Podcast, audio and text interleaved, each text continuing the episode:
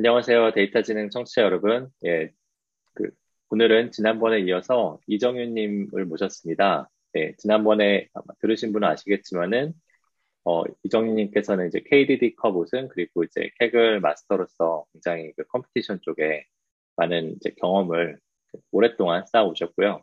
어, 하지만 그 정윤님의 커리어 굉장히 흥미로운 부분이 많으신데요. 이제 한국에서 대학 나오셨고, 그리고 이제 미국 에서 그 대학원 박사를 받으시고 그 이후에 다양한 data science machine learning 쪽에서 경험을 어, 갖고 계셔서 예, 오늘은 어, 정윤님의 커리어를 좀 중심으로 해서 어떤 어, 일을 하셨고 거기서 이제 배우신 거 보고 그리고 이제 또 기타 이제 여러 가지 말씀 나눠볼까 합니다. 네, 예, 정윤님 안녕하세요. 네, 안녕하세요. 반갑습니다. 네, 반갑습니다.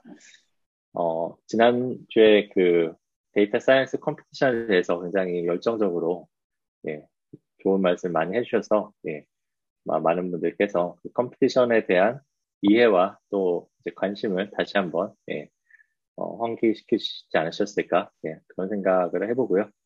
예, 오늘은 이제 정윤님 본업이신, 어, 예, 그 data science machine learning 네. 이 두 가지가 사실 조금 뭐 섞여 쓰이기도 하고 구분돼서 쓰이기도 하시는 하는데 정윤님께서는 제가 봤을 때는 양쪽 다 하시는 것 같아요. 네, 그래서 그 네, 아마 둘 다 좀 말씀 나눌 것 같은데 뭐 우선은 정현님께서 미국에 오셔서 그 그때부터 한번 얘기를 해볼까요? 네, 그때 이제 또 LA에 그 정착하신 뭐 그런 얘기부터 좀 들어보면 어떨까 합니다. 네네. 어, 예. 지난 시간에 이제 잠깐 말씀드렸는데 제가 2005년에 그 LA에 USC에 그 유학을 오게 됐어요. 그래서 그때 이후에 이후부터 어, 지금까지 쭉 LA에서 학교 마치고 그리고 이제 경력 직장 생활하면서 이제 경력 개발을 하고 있, 습니다 예. 이제 처음에 그 유학을 왔을 때는 그 제가 학부가 전기공학부였기 때문에 전 일렉트리컬 엔지니어링이었기 때문에 이제 일렉트리컬 엔지니어링 석사로 왔었어요. 근데 이제 1년 있다가 아, computer science로 그 전과를 해야겠다 해가지고 이제 그 2006년에 그 USC computer science 박사 과정에 이제 입학을 하게 됩니다. 근데 실제 입학을 해가지고 지도 교수님하고 연구를 한 거는 또 computer science 쪽이 아니라 뇌과학 쪽을 했어요. 그래서 computational neuroscience 쪽을 이제 박사 논문 주제로 삼고 이제 그쪽 분야를 이제 연구를 하게 됐는데 이제 그러면서 사실 처음에는 그 computational neuroscience를 이제 시작을 하면은 그 첫 시작에 배우는 그 몇 가지 항목 중에 그 artificial neural network 신경망에 대해서 그때 당시에 이제 2006년 2005년에 이제 박사 지원을 한 준비하면서 이제 2005년에 처음 artificial neural network에 대해서 이제 수, 수업을 듣고 그때 당시에 빨간 비숍 책이라고 있어요. 그게 이제 그 지금 나와 있는 2006년에 출판된 그 패턴 레커니션 그 같은 저자가 쓴 책인데 1995년에 이제 쓴 빨간 책, 그, 그, Artificial Neural Network이라는 Artificial Neural Network의 pattern recognition인지 pattern matching인지라는 책이 있는데 그 책을 가지고 이제 수업을 한 그 이제 신경망 수업이 있었는데 그 수업을 굉장히 인상 깊게 듣고 아 이런 거를 사용해서 뭔가 해보고 싶다 했는데 이제 그 선택한 주제가 그 computational neuroscience였던 거죠. 그래서 그 artificial neural network을 이용해서 실제 neural network를 이제 모델링 해보고 이제 그런 그 연구 그 예, 연구를 박사 과정에 하다가 이제 졸업하고 그 처음 들어간 회사가 그 샌디에고에 있는 Opera Solutions이라고 하는 분석 컨설팅 회사에 들어가게 됐어요. 이제 거기에 들어간 것 계기가 아, 또 우연찮은데 저희 박사 지도 교수님의 lab 후배가 이제 그 Opera Solutions에 이제 그 head of R&D로 있으면서 그 사람을 뽑는다고 하는데 이제 그 제가 그 academia로 안 나가고 industry로 간다고 하니까 저희 지도 교수님께서 소개를 해 주셔가지고 이제 샌디에고에 내려가서 인터뷰를 보고 이제 그렇게 합격을 해서 다니게 됐어요. 근데 제가 개인적인 사정으로 그 LA를 LA에서 이제 타, 타 도시나 타 주로 그 이주할 생각이 없었기 때문에 LA에서 다닐 수 있는 가장 좋은 어, 직장을 찾다가 보니까 그나마 제일 가까운 게 이 샌디에고 있는 회사더라고요. 그래서 이제 샌디에고 좀 멀긴 하지만 운전하고 한 2시간 반이면은 이제 가니까 그때는 이제 아직 네. 그 젊은 혈기에 아, 뭐, 이 정도면 할 수 있겠다. 뭐, 실리콘밸리는 5시간, 6시간 운전해야 되는데, 여기는 뭐, 2시간밖에 안 걸리네. 라고 생각을 하고, 이제 다니게 됩니다. 근데, 거기서 이제 분석 컨설팅 회사였는데 이제 그 제 지도 교수님 어, 후배가 이제 제 매니저였고 이제 그분이 이전 시간에 소개해드린 것처럼 Netflix Grand Prize competition에서 2등한 그룹을 그룹의 거의 리더격이셨어요. 그리고 그 그룹 안에 Netflix Grand Prize에서 이제 같이 2등한 그룹에 속했던 멤버들이 이제 포진해 있고 이제 거기에서 competition에 대해서도 처음 소개를 받고 여러 가지 machine learning에 대해서 배울 수 있는 다양하게 배울 수 있는 그런 기회가 됐죠. 이제 컨설팅 회사다 보니까 이제 그 여러 가지 다른 종류, 다른 산업에 있는 클라이언트 회사 데이터를 가지고 와서 그 데이터로부터 뭔가 그, 그 모델을 만들고 또 비즈니스에 도움이 될 만한 insight 추출하고 이런 그 과정을 반복해 가면서 이제 다양한 데이터도 접하고 다양한 그 machine learning 기법도 적용해보고 그래서 machine learning하고 data science 한 그 이제 competition에서는 machine learning 알고리즘 개발하고 적용하는 걸 많이 하고 이제 실제 일에서는 data science 관련해서 뭐 분석 그리고 뭐 어, visualization 뭐 이런 것 많이 하면서 약간 그 하이브리드 형태로 둘 다 그 경험해 볼 수 있었던 그런 좋은 기회가 됐던 것 같아요. 아, 그리고 이때가 이제 2011년이었는데, 이제 2012년이 그 deep learning이 그 폭발적으로 성장하고 machine learning과 뭐 data science가 크게 각광을 받은 시기잖아요. 그, 그러니까 그 태동기 바로 이전에 제가 이제 이 회사를 입사하게 됐는데, 이때만 해도 어떤 상황이었냐면, 이 Opera Solutions이라는 그 분석 컨설팅 스타트업이었는데, 저희 스타트업의 science advisor가 이제 그 gradient boosting machine하고 random forest를 만든 그 스탠포드의 그 어, 헤스팅스 교수님하고 그다음에 캠브리지에 있는 그 주빈 가라마니 교수님 어, 그리고 MIT에 있는 세바스찬 승 이런 분들이 저희 그 조그만 스타트업의 그 science advisor셨어요. 그래서 저희가 그 internal 회사 internal conference를 하면 이분들이 오셔가지고 아 너네 뭐 이런 GBM을 써보지 않겠니? 아니면 너네 그래피컬 모델을 써보지 않겠니? 막 이런 식으로 이제 소개해 주시고 이제 뭐 저희는 그때 그게 그렇게 대단한 건지 몰랐는데 그리고 이제 또 어, 제프리 힌튼이 저희 회사에 샌디에고에 와가지고 드랍아웃에 대해서 세미나를 하고 그 조그만 그 세미나 룸에 한 뭐 20명도 채 안 된 그 저희 회사 사람들이 모여 앉아가지고 이제 제프리 힌튼하고 그 얼굴을 맞대고 어, dropout 논문에 대해서 이제 프리젠테이션을 하면 저희가 이제 뭐 질의 응답 시간을 갖고 이런 2011년이 그런 시기였어요. 그러니까 정말 어, 운이 좋았던 거죠. 지금이라면 그런 그 분들을 한 자리에 모은다는 것 자체가 거의 이제 뭐 구글, 뭐 페이스북 이런 데가 아니면 불가능할 텐데 그때 당시에는 그게 가능했던 시기가 있었어요. 그래서 이제 저는 전혀 뭐 그런 쪽으로 아 내가 이런 걸 열심히 해봐야겠다라고 제가 알고 한 게 아니라 정말 우연찮게 저희 지도 교수님 소개로 들어간 회사에서 이제 그런 그 다양한 machine learning과 data science에 대해서 접할 수가 있었고 또 정말 machine learning 그때 당시에 대가 분들하고 이제 교류를 할 수 있었고 이제 어 참 운이 좋았다고 생각을 해요 첫 번째 직장으로.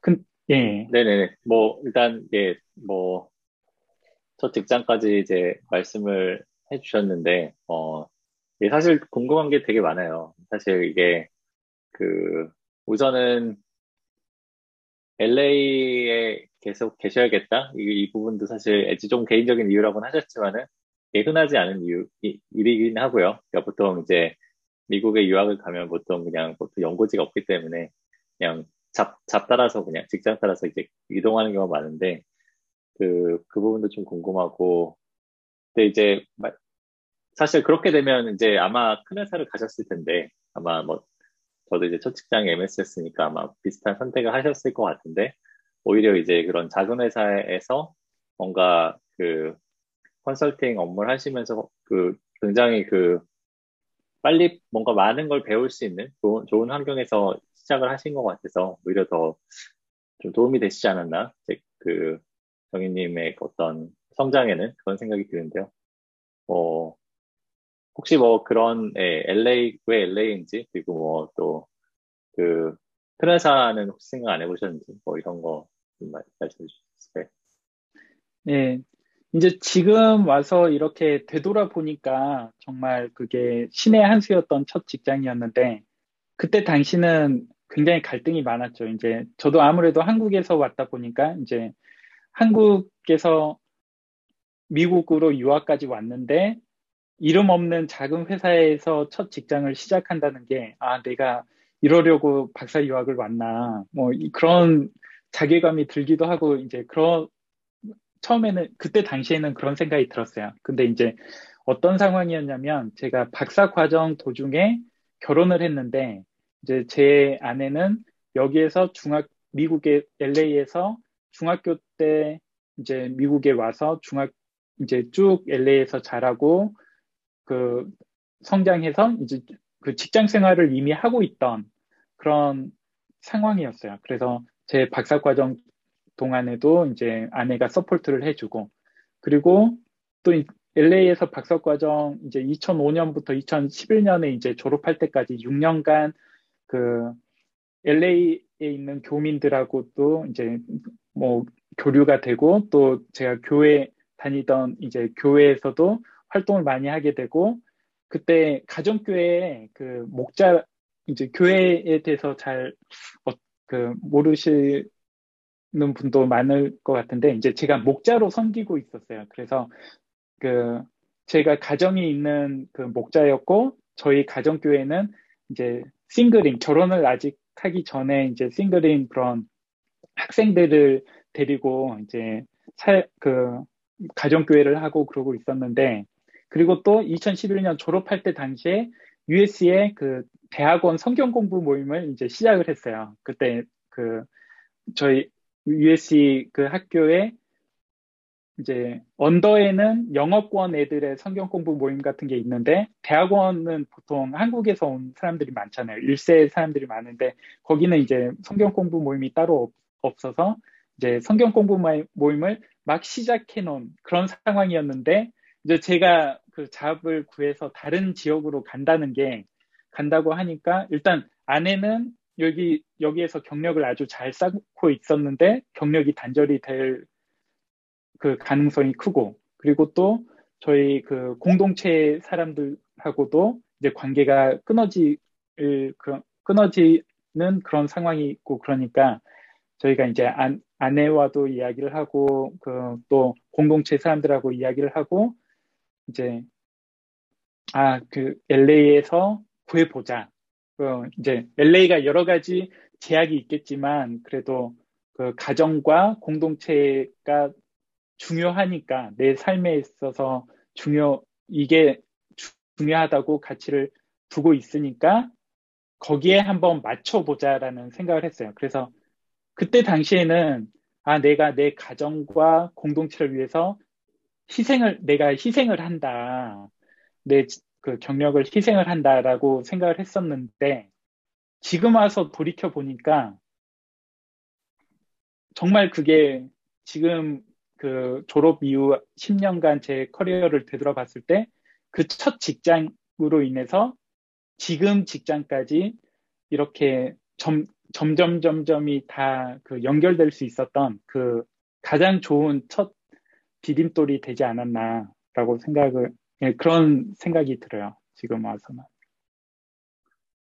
네네, 예, 그러네요. 예, 그, 사실 미국에 있다 보면은 이렇게 막 계속 옮기다, 옮기다 보면, 사람들이랑 이제 뭐, 여기는 이제 줄을 옮기면 거의 이제 보기가 어렵잖아요. 그쵸? 이제 비행기를 타야 되니까. 예, 그래서 이제 뭐 그렇게 뭔가 끊어지는 경우가 많은데, 예. 그, 그때는 사실 원격 근무 이런 것도 없을 때였고, 아마 쉽지 않은 선택이셨을 거긴 한데, 그래도, 예, 지금 세상이 많이 바뀌어서, 예. 그죠, 그죠. 어찌 보면은 성견, 성견 지명이라고 할 수도 있고, 물론 그런 걸 생각하셨던 것 같진 않지만, 네. 네. 어쨌든 그런, 저도 이제, 예, 정말 신의 한 수가 아니, 아니셨을까? 네. 생각이 드네요. 네. 네.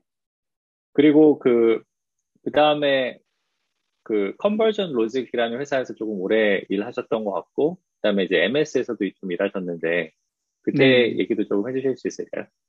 네. 이제 그 말씀드린 것처럼 오페라 솔루션은 그 샌디에고에 있는 스타트업이었어요. 근데 이제 제가 LA에서 살면서 샌디에고 직장을 그 커뮤트를 한 거죠. 음. 근데 처음에는 근데 이제 그게 가능했는데 그 처음에는 운전하고 갔다가 운전하고 당일에 그 오는 식으로 했는데 그러니까 운전하는 게 굉장히 피곤하더라고요. 그 피로가 많이 쌓이고 그래서 그 다음에 한 거는 뭐냐면 그 기차를 타고 플러튼 이제 LA 제가 있는 지역은 LA에서 토렌스라는 지역인데 이제 토렌스에는 기차역이 없으니까 플러튼이라는 오렌지 카운티에 있는 그 기차역이 있는 도시로 운전을 하고 한 30분 정도 운전을 하고 가서 거기에서 기차를 타고 그 샌디에고 근처까지 내려가서 그러면 이제 샌디에고 역에 제가 그 중고차를 하나 사가지고 거기에 파킹랏에 항상 주차를 하고 있었어요. 그래서 거기에서 내려서 그 중고차를 타고 이제 그 샌디에고 오피스를 가고 그러면은 그 원웨이가 3시간이 걸려요. 30분 운전하고 가서 2시간 반 기차를 타고 가서 이제 10분 운전하고 가서 그러면 이제 아침 6시에 일어나서 그 출근을 하면 아침 9시에 그 회사에 도착하고 퇴근할 때는 6시에 이제 나오면은 집에 저녁 9시에 도착하고. 그래서, 그리고 이제 그때 당시에 제 그 상사가 LA에서 출퇴근한다고 하니까, 아, 그러면 하루는 집에서 일을 해라 하고, 그래서 주 1일 재택근무를 그때 처음 시작을 했어요. 그리고 이제 또 제가 그렇게 쭉 1년 넘게 하니까 나중에는 주 1일에서 주 2일로 그 재택근무를 늘려줘서 이제 주 3일만 그렇게 내려가게 됐는데, 근데 이제 2012년에 제 첫 아이가 그 태어나면서 이제 그게 안 되는 거예요. 제가 저녁 9시에 도착을 하면은 육아를 해야 되는데 그 피곤한 상태로 그 육아가 그 불가능한 거죠. 그래서 이제 아, 안 되겠다. LA에 있는 그 잡을 그 직장을 구해야겠다라고 이제 해서 구한 직장이 컨버전 로직 전에 이제 그 디맨 미디어라는 또 스타트업에 그 조인을 하게 됐어요. 이제 그 스타트업에서는 그 스타트업은 어떤 스타트업이었냐면 이하우닷컴 약간 위키 같은 그런 컨텐츠를 가지고 트래픽을 유도해서 이제 그 수익을 창출하는 그런 회사였는데 거기에서 어떤 컨텐츠를 만들어야지 트래픽을 더 많이 끌어들일 수 있는지를 이제 ML 알고리즘을 이용해서 그 예측을 하는 거죠. 그래서 그 ML 파이프라인을 만드는 일을 맡아서 이제 Demand Media에서 했는데 그 Demand Media에서 1년 거기서도 한 1년 반 정도 일을 했던 것 같아요. 그 1년 반 정도 일을 했을 때 디맨 미디어에서 만났던 상사가 이제 그 이 새로 생, 그 컨버전 로직을 창업하려고 했던 그 창업자와 그 친분이 있어가지고 이제 이 창업자는 비즈니스 쪽 사람이라서 그 기술적인 면을 잘 몰랐는데 이제 기술적인 사람을 소개시켜 달라고 했는데 저를 소개해 준 거죠.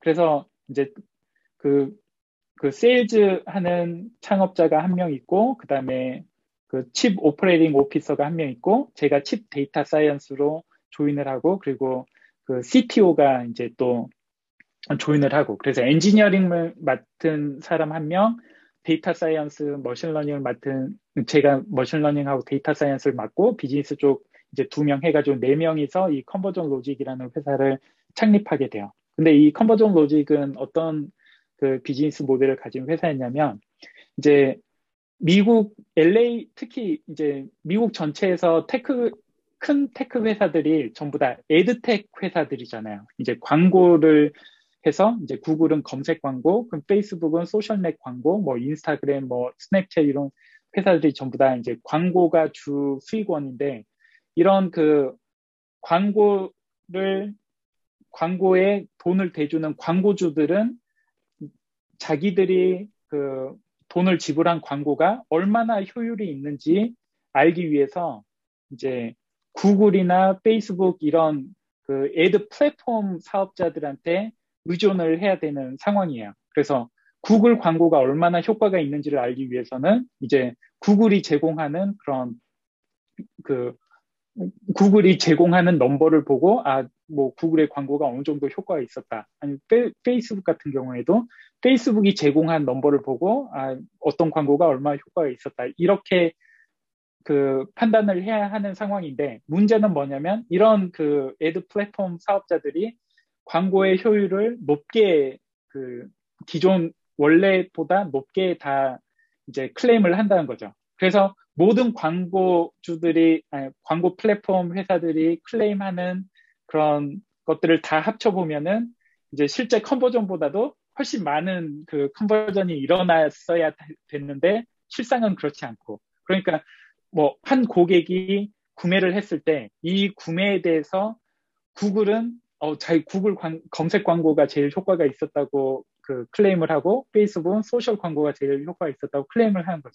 그래서 이 Conversion Logic 회사에서 하는 거는 뭐였냐면 third party 그 ad measurement 그러니까 마케팅 measurement 회사 그 회사였는데 이런 어떤 advertiser가 광고 집행을 여러 채널에 했을 때 뭐 구글, 페이스북 뭐 이런 여러 광고 채널에 했을 때 그 데이터를 전부 다 끌어 모아서 이제 분석을 해가지고 실제로 어떤 광고가 얼마나 효과가 있었는지를 이제 attribution이라고 하거든요. 이게 마케팅 attribution이라고 하는데 그 마케팅 attribution을 그 해주는 그런 스타트업이었어요.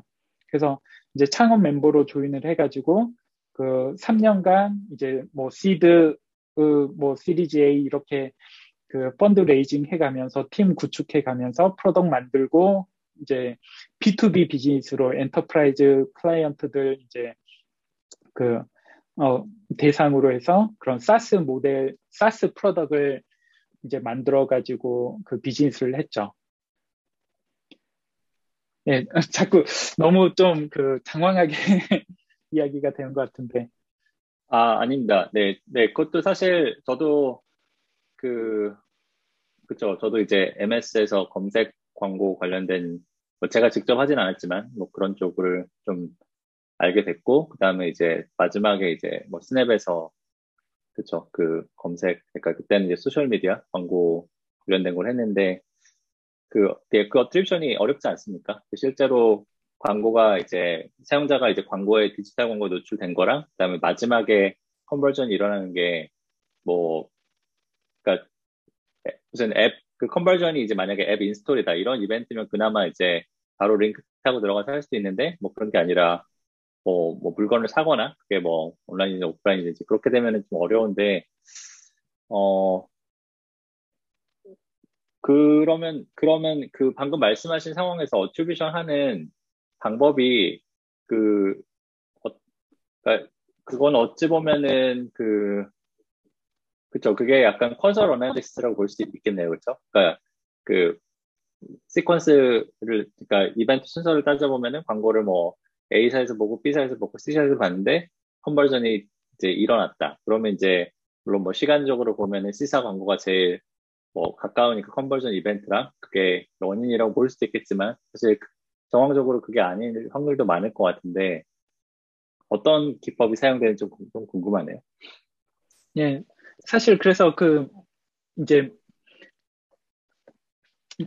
그 디지털 쪽하고 user level attribution하고 또 이제 그냥 channel level attribution하고 또 약간 방법론적으로도 나뉘는데 어, 너무 이제 좀 약간 그 디테일해질 수 있는데 그 ad tech이랑 marketing tech에서는 기본적으로 incrementality라는 개념이 있잖아요. 이, 이, 그, econ에서 이야기하는 어, 그 causal inference 하고는 또 이제 별개로 그 incrementality라는 개념이 있고 incremental modeling이라는 개념이 이제 있는데 뭐냐면은 기존의 그 일반적인 standard machine learning 그 모델을 적용한 거를 보통 propensity 기반 모델링이라고 해서 conversion이 일어날 가능성이 가장 높은 사용자를 사용자에게 광고를 보여주고 아니면은 이제 그 광,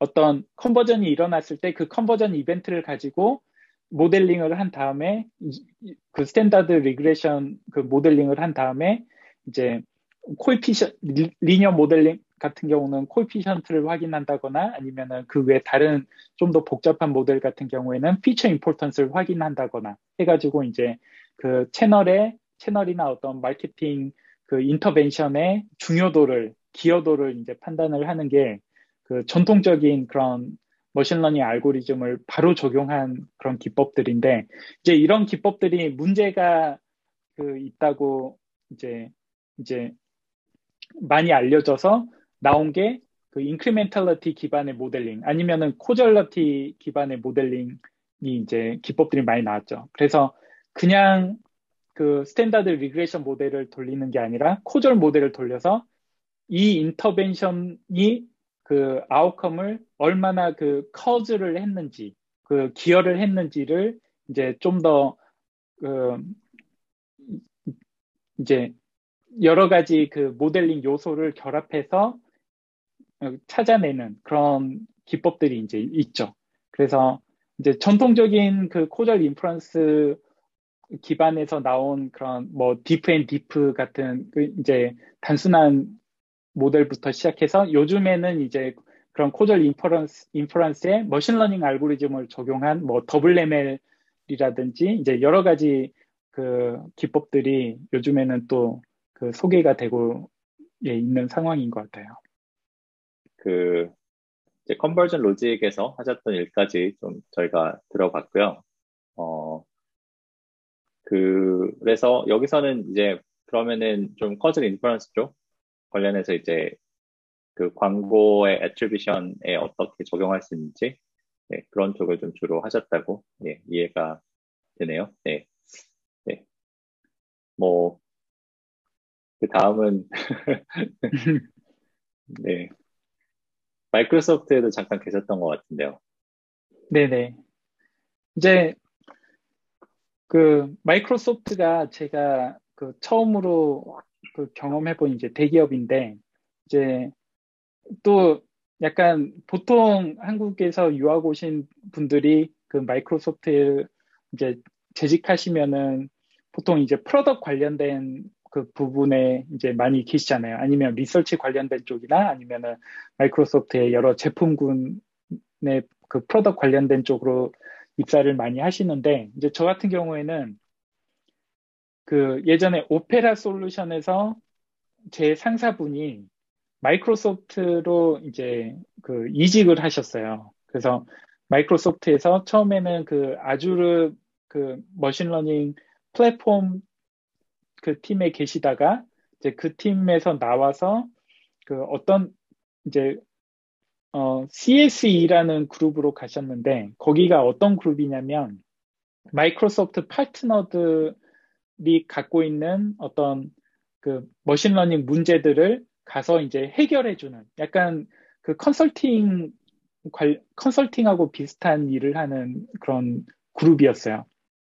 근데 이제 마이크로소프트 자체가 또 마이크로소프트 컨설팅이 있는데 그 컨설팅은 돈을 받고 이제 그 이제 컨설팅을 해주는 그런 그룹이 있는데 이 CSE라는 그룹은 마이크로소프트 기존 그 고객이나 파트너들에게 이제 별도의 그 비용은 받지 않고 이제 가서 협력 차원에서 이제 여러 가지 문제를 해결해주는 그런 이제 그룹이었어요. 그래서 그 제 예전 그 그 오페라 솔루션에서 그 상사분이 마이크로 그 그룹의 디렉터로 가시면서 이제 아 이런 그 자리가 있는데 혹시 관심이 있느냐 그리고 이제 뭐 relocation 안 해도 된다. LA, 이제 그 직업의 그 직군 특성상 각 클라이언트 사이트로 travel을 하는 경우가 많기 때문에 이제 뭐 LA에서 travel 하나, 레드몬드에서 travel 하나 사실 상관이 없으니까 이제 LA에서 근무를 하면서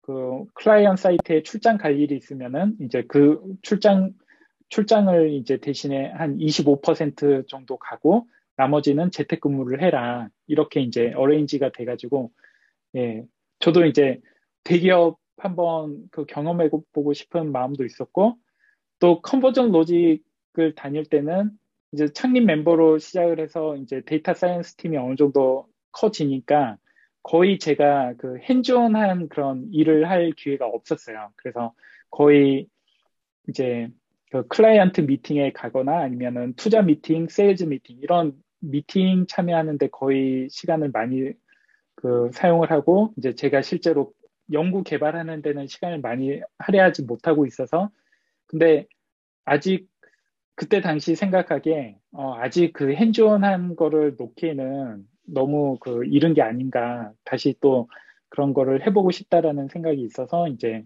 그 상사분에게 연락이 왔을 때 이제 제가 마이크로소프트로 이직을 하게 됐죠.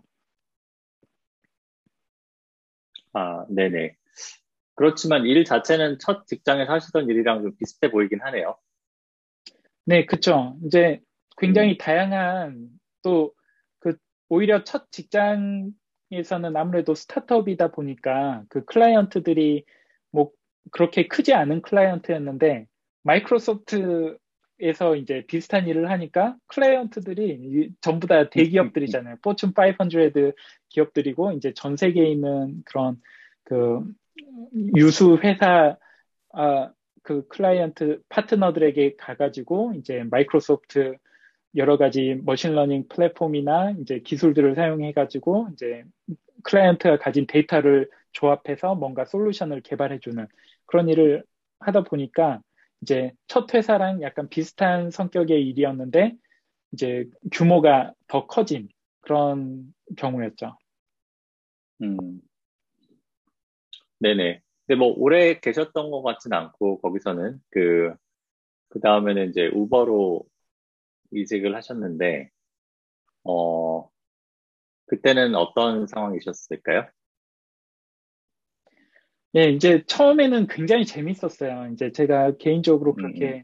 출장 다니고 여행하고 그런 것도 이제 재밌었고, 그, 뭐, 여러 다른 회사의 대기업의 data science 팀들을 만나가지고 이제 같이 협업을 해서 뭔가 솔루션을 하나하나 개발해내고 이런 게 굉장히 그 좋은 경험이었는데 근데 출장이 잦다가 잦다 보니까 제가 그때 당시에 음. 애가 넷이 있는 상황이어가지고 음. 예, 한 1년 반 정도 했을 때, 아, 이게 쉽지 않다. 어, 그, 근데 이제 그 직군 특성상 출장을 할 수밖에 없는, 그 이제 그 해외 출장은 최대한 자제하고 국내 출장만 다녀 미국 안에서 출장만 다녔는데도 이제 그 되도록 그 출장 기간을 줄이기 위해서 레드아이 이제 동부에서 뭔가 그 프로젝트가 있는 경우에는 레드아이 비행기로 가가지고 새벽에 떨어져서 이제 클라이언트들하고 일하고 2, 3일 하고 당일에 이제 돌아와서 바로 또 이제 복귀를 하고 이런 거를 계속 반복하다 보니까 어 육체적으로도 힘들고 또 집에서도 그 아내도 굉장히 힘들어하고 그래서 음. LA에서 이제 다닐 수 있는 직장을 다시 또 알아보던 차에 여기 우버는 어떻게 가게 되냐면 제가 Conversion Logic에서 제 저희 팀에 있던 그 data science로 data science 팀에 그 있던 이제 제 팀원이었죠. 그 팀원이 제가 마이크로소프트로 이직을 했을 때 그 팀원은 우버로 이직을 했었어요. 근데 우버에서 이제 승승장구를 해가지고 우버에서 이제 head of marketing data science를 그 하고 있었는데 이제 팀원들을 뽑는 뽑으면서 저한테 아 그 합류할 생각이 있냐. 지금 팀이 이렇게 크고 있고 이제 비슷한 Conversion Logic에서 했던 거랑 비슷하게 마케팅 그 데이터 사이언스를 하고 있으니까 이제 그 조인할 생각이 있냐라고 연락이 온 거죠. 근데 우버는 아시는 것처럼 본사가 그 샌프란시스코에 있는데 그 LA에 팀 그 지사를 설립을 해 주기로 그 이제 합의가 됐다는 거예요. 그래서 이제 LA 지역에서 사람도 뽑을 수 있게 해주고 이제 팀을 만들 수 있게 해주겠다. 그래서 이제 또 아, 우버라는 굉장히 그때 당시에 핫한 뭐 이제 그 좋은 이미지보다 좋은 이미지 플러스 안 좋은 이미지가 있긴 했지만 어떤 그 두 경우 모두 굉장히 이슈가 되는 그런 그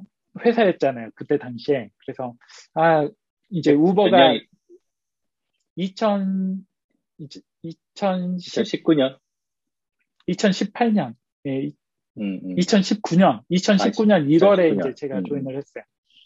그래서 네네, IPO 그렇죠. 하기 네. 직전에 예. 음, 음. 그래서 아 한번 해보고 싶다. 그, 그 실리콘밸리 이제 마이크로소프트 같은 경우에는 대기업이긴 하지만 이제 흔히 이야기하는 실리콘밸리의 그런 스타트업 아니면 기술 기업하고는 다르잖아요. 이제 본사도 시애틀에 시애틀 레드몬드 쪽에 있고 이제 전통적인 기업이 기업이고 그래서 어, 실리콘밸리에 있는 회사도 한번 경험을 해보고 싶다. 그래서 이제 그 우버에 조인을 하게 됐죠. 네네. 거기서부터는 이제 조금 최근 경력이시라 가지고 제가 좀 자세히 여쭤보고 싶은데요. 네. 어, 우버까지 왔는데, 예, 말씀하신 대로 이제 우버가 굉장히 이제 그 data science, machine learning 쪽으로 제가 저 같은 경우에 이제 그때는 이제 스냅에 있었는데 스냅에서도 봤을 때 우버에서 뭐 좀 재밌는 걸 많이 하더라고요. 예를 들어서 이제 우버라는 회사가 사실 이제 데이터 관점에서는 좀 되게 흥미롭잖아요. 우선은 이제 그 marketplace인데 그 rider랑 그 다음에 이제 그 이제 customer랑 이제 매칭을 그러니까 이제 그 그러니까 이제 차랑 이제 기사 기사분이랑 그 다음에 이제, 이제 승객이랑 매칭을 해줘야 되고 그렇다 보면은 이제 그 거기에서 이제 뭐 그냥 A/B 테스트를 하는 것도 사실은 좀 어렵 있죠. 왜냐면은 이제 그 그냥 그 랜덤하게 이제 사람을 쪼개면은 그, 그 보통 랜덤하게 이제 그 실험군을 하는데 이제 그 그렇게 되면 이제 실험군 개별 고객 및 그 그걸 마켓플레이스처럼 서로 연결된 상태에서 하면은 개별 실험 그 단위가 이제 독립적이라는 가정을 맞출 수가 없기 때문에 거기서도 이제 좀 다른 기법을 쓴다더라 이런 이런 얘기를 좀 들었었고 뭐 어쨌든 어, 아마 마케팅 쪽에서도 조금 다른 문제가 있었을 것 같은데, 뭐 그런, 혹시 그, 어, 주로 어떤 문제를 푸셨는지 거기서부터 한번 시작해 볼까요?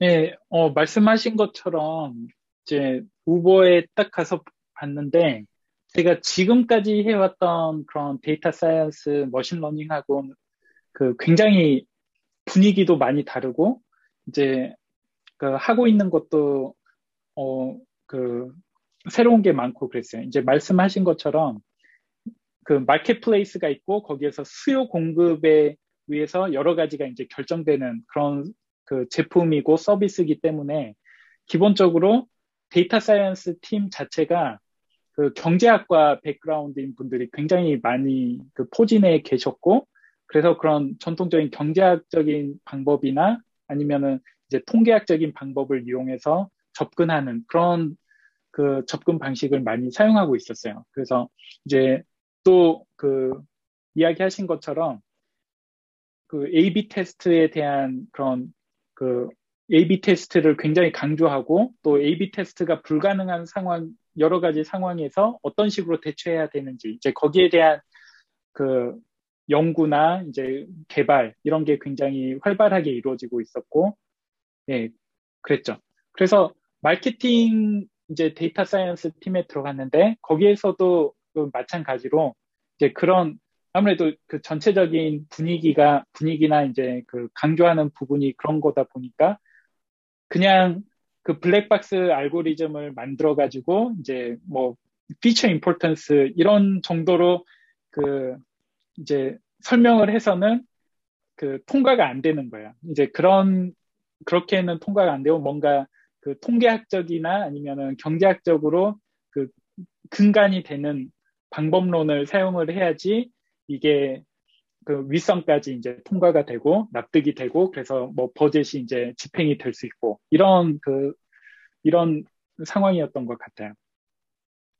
그래서 이제 처음 딱 들어갔을 때 네, 거, 그, 거기서 네. 제, 가좀 추가 질문을 하면은 그 블랙박스를 쓰지 말라고 하는 게 이제 어떤 그 예를 들어 팔러시를 세운다 뭐 이런 그 관점에서 봤을 때는 근거를 납득할 수 있는 근거가 없는 그런 모델의 결과는 믿지 말아라. 뭐 이런, 이렇게 생각하면 될까요?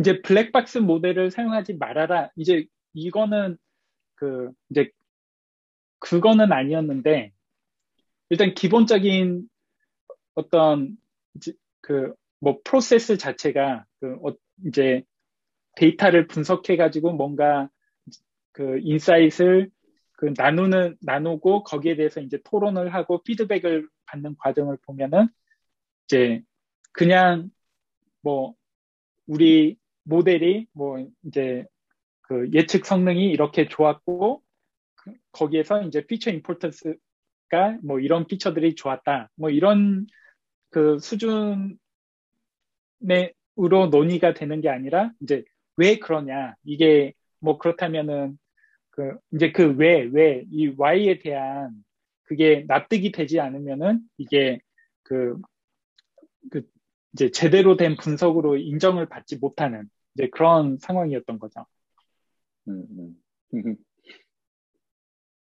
보통 ML팀과는 굉장히 반대, 반대로 그, 보통 ML팀은, ML팀은 뭐 요새는 모르겠지만은 최근까지도 이제 결과 그 지표가 올라가면 뭐 모든 게 용서되는 그런 분위기가 많았던 것 같은데 정말 좀 다른 분위기셨네요. 네, 이제 거기에 이제 반대 그렇게 어떤 그 통계학적으로나 경제학적으로 그 에스테 어느 정도 에스테블리시가 돼 있는 그런 이제 디서플린이 돼 있는 거는 장점이긴 한데 이제 반대로 그 제가 봤을 때 약간 약점 같은 거는 그 최근에 가장 활발하게 개발이 되고 발전이 되고 있는 여러 가지 그 머신러닝 쪽이나 그런 딥러닝 쪽의 그런 알고리즘을 도입함에 있어서는 훨씬 이제 그게 늦춰지게 되는 거죠. 반대로 생각을 하면. 음, 음. 그래서 이제 여전히 뭐그 단, 그렇게 설명 가능한 모델을 사용해야 되니까 이제 그 리니어 모델이나 아니면은 단순한 그런 모델들 위주로 많이 사용을 하게 되고 그 상대적으로 복잡한 하지만 좋은 결과를 보이는 그런 결과 그런 모델들을 도입하는 데는 아무래도 어려움이 있고 이제 그런 상황이 있었죠. 음. 네네. 뭐 저희가 그 어떤 문제를 푸셨냐에서 지금 출발해서 얘기가 저기까지 온 것 같은데 뭐 그래서 그런 우버에서 좀 어, 좀 주로 해결하셨던 문제랑 그리고 이제 그 뭐 관련돼서 이제 뭐 방금 말씀하신 그런 좀 경제학적인 솔루션 예, 그런 게 어떤 게 있었을지 좀 소개해 주실 수 있을까요? 음, 이제 저는 그 marketing data science 그 팀 안에서 이제 그 이제 R&, R&D를 맡은 팀을 그 운영을 했어요. 그래서 tech lead manager로 half individual contributor 그리고 half manager로 그렇게 했었는데 그래서 저희 팀에서는 그 다른 이제 marketing data science에서 이제 그 다루는 뭐 이제 여러 가지 문제들이 있는데 예를 들면은 customer lifetime value 예측이라든지 아니면 churn prediction이라든지 아니면은 뭐 그 marketing budget 그 optimization 아니면 또 뭐 그 marketing attribution 이런 그 여러 가지 문제들이 있을 때 그 문제들 그 문제들 각각을 푸는 것보다는 이제 이 이제 전체적으로 이런 문제들 문제 셋이 있을 때 어떤 식으로 접근하면 좋을지 거기에 대해서 이제 좀 방법들을 알아보고 이제 솔루션을 개발하고 이제 그런 그 작업을 했어요. 이제 그래서 그 일환으로 이제 개발된 게 코절 ML이라는 이제 그 패키지를 처음에 팀 내부에서 개발을 해서 이제 marketing data science 팀 안에서 사용을 하게 됐고 그 나중에는 이제 오픈 소스로 release를 하게 됐죠. 음, 네. 그래서 이제 저도 좀 그 패키지를 살펴봤는데요. 그, 그리고 이제 뭐 이번에 이제 KDD 컨퍼런스에서 tutorial도 직접 하시진 않은 것 같지만 그래도 팀, 팀분들이 하신 것 같고, 어, 보니까 그, 어, 그러니까 이제 여러 이제 뭐 우버 같은 경우에 이제 뭐 여러 마케팅 캠페인 할 거 아니에요. 예를 들어서 뭐 우버 rider rider들한테 어 그러니까 우버 우버 우버 그그 rideshare 서비스 이용하시는 분들한테 그 음식 배달 서비스를 추천한다든가 뭐 그런 걸 이제 보통 cross-selling이라고 하죠. cross-selling의 효과를 뭐 측정하는 뭐 그런 것도 tutorial 내용에 있었던 것 같고 그 다음에 이제 광고를 우버에서 집행을 할 때 이 광고에 그 가장 반응할 만한 사용자를 찾는 뭐 그런 그런 뭐 부분도 있었던 것 같고 뭐 주로 그런 애플리케이션이라고 생각하면 될까요?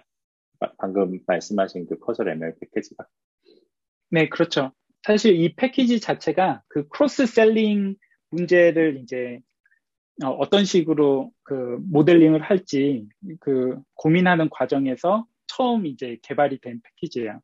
그래서 cross-selling 음. 같은 경우에는 이제 앞서서 잠깐 잠깐 언급을 한, 했는데 그 randomized control trial 그 랜덤 테스트를 할 수 없는 경우 중 하나죠.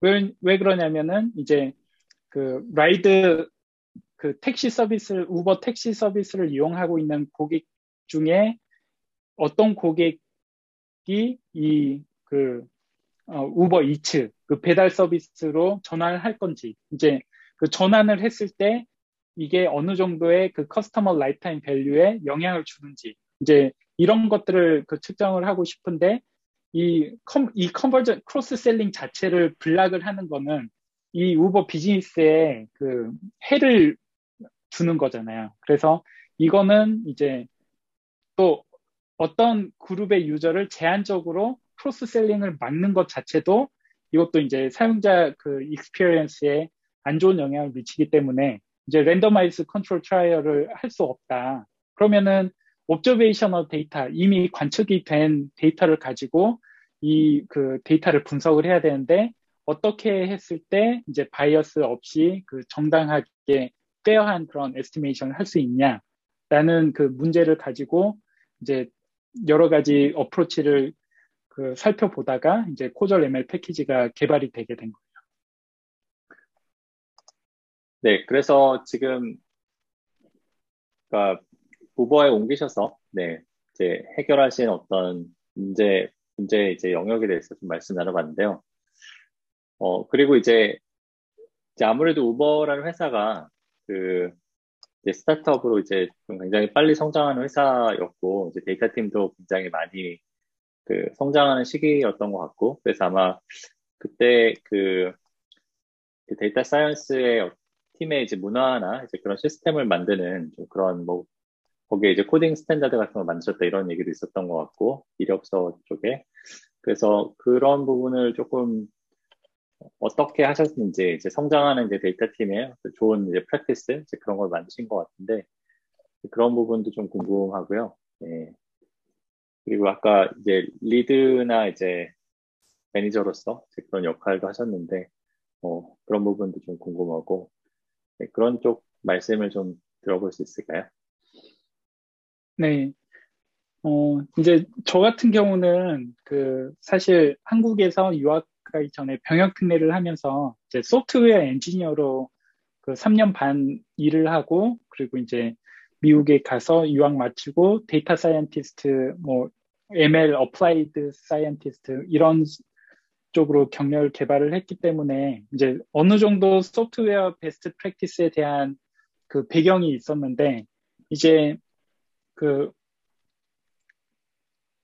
여러 회사에서 일을 하면서 여러 data science 팀들하고 협업을 협업을 해보고 또 우버에 가서 이제 data science 팀을 이제 매니저 하다 보니까 그 가장 그 두드러지는 그 체감이 되는 문제 중 하나가 이제 data scientist들이 작성한 그런 코드들이 재사용되거나 재생산 가능한 코드가 그 개발이 되지 않는 거예요.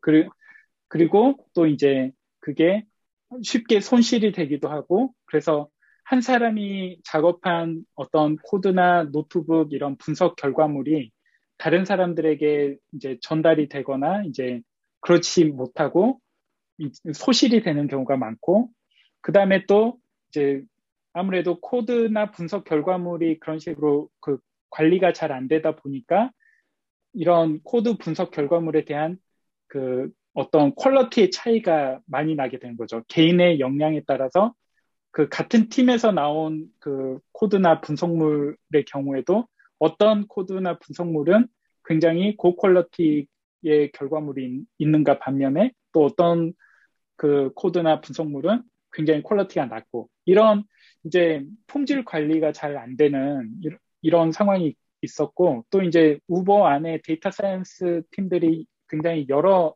팀들이 있었는데 보니까 모든 팀들이 다 그런 비슷한 문제점을 가지고 이제 고민을 하고 있는 거예요. 그래서 사실 그, 그 data science, data scientist and analy, analyst의 coding best practice라는 initiative가 제가 join하기 전에 이미 이제 아 죄송합니다. 네. 그 initiative가 제가 우버에 입사하기 전에 이미 만들어져 있었는데 이제 구체적으로 그 여러 가지 활동이 안 되고 있다가 이제 그 이제 처음 시작한 게 뭐 가장 처음에는 git repo를 사용하자. 그래서 이제 모든 코드와 모든 data scientist들이 그 만든 코드와 노트북을 일단은 다 repo, repository에 이제 commit을 해서 모든 팀들에게 공유를 하는 이거를 먼저 시작을 했어요. 그리고 이제 그 다음에 그 코드와 노트북은 git repo에 공유를 하고 그 다음에 분석 그런 documentation도 이제 Google Doc 같은 데 template 화하고 이제 그 팀 간의 공유 드라이브를 사용해서 이제 결과물을 공유를 하게 하고 그리고 이제 그 quality control 같은 경우에는 코드 리뷰를 이제 도입을 시켰어요. 그래서 이제 예전에 분석 그 리뷰 단계는 있었어요. 그래서 어떤 data scientist가 어떤 분석 그 물을 만들어내면은 이제 다른 팀에 공유하기 전에 내부에서 senior data scientist들이 한번 리뷰를 하고 코멘트를 하는 그런 과정이 있었는데 이제 코드 같은 경우에는 아무래도 노트북 코드는 그런 리뷰 과정이 잘 이루어지지 않고 있었죠. 근데 이제 그런 코드 리뷰도 그 이제 도입을 해서 data scientist들이 이제 코드를 작성을 하면 일단 무조건 git repository에 공유를 하고 그리고 git repository에 공유된 코드를 이제 다른 그 팀원들하고 다른 팀원들에 의해서 리뷰를 받게 하고 이런 그 과정들을 이제 software best practice로 이미 존재하는 것들을 그 하나하나 도입을 하기 시작한 거죠, 사실. 이제 가장 베이직한 것들부터. 네, 뭐, 그, 저도, 예, 말씀하신 부분 다 이해가 가고요. 저도 좋은 방향이라고 생각을 하는데, 근데 사실 저도 이제 비슷한 경험을 고, 고민을 그 했었고, 지금도 하고 있거든요. 왜냐면은 이제 그 소프트웨어 보통 엔지니어들의 코드는 좀큰 시스템의 일부가 되는 경우가 많고, 이제 그렇다 보면 이제 좋든 싫든 리뷰가 필요하고, 리뷰를, 어, 리뷰를 안 했을 때 이제 어떤 그, 좀, 그, consequence도 좀 있고 이제 그래서 자연스럽게 하게 되는데 분석가들의 코드는 사실 재사용 사실 뭐 할 필요가 없는 코드도 꽤 많고 그러면은 어 그, 그런 코드까지 다 리뷰를 하라 그러면 overhead가 될 수도 있고 그래서 이제 어 저 같은 경우에는 이제 그 재사용 가능한 부분이랑 가능하지 않은 부분을 나눠서 뭐 해야 되지 않나? 뭐 이런 생각도 좀 있는데, 뭐, 그 코드 리뷰라는 게 그 모든 코드를 다 하셨는지, 구체적인 방법이나 어떤 이제 정책 같은 게 어땠는지 좀 궁금하네요.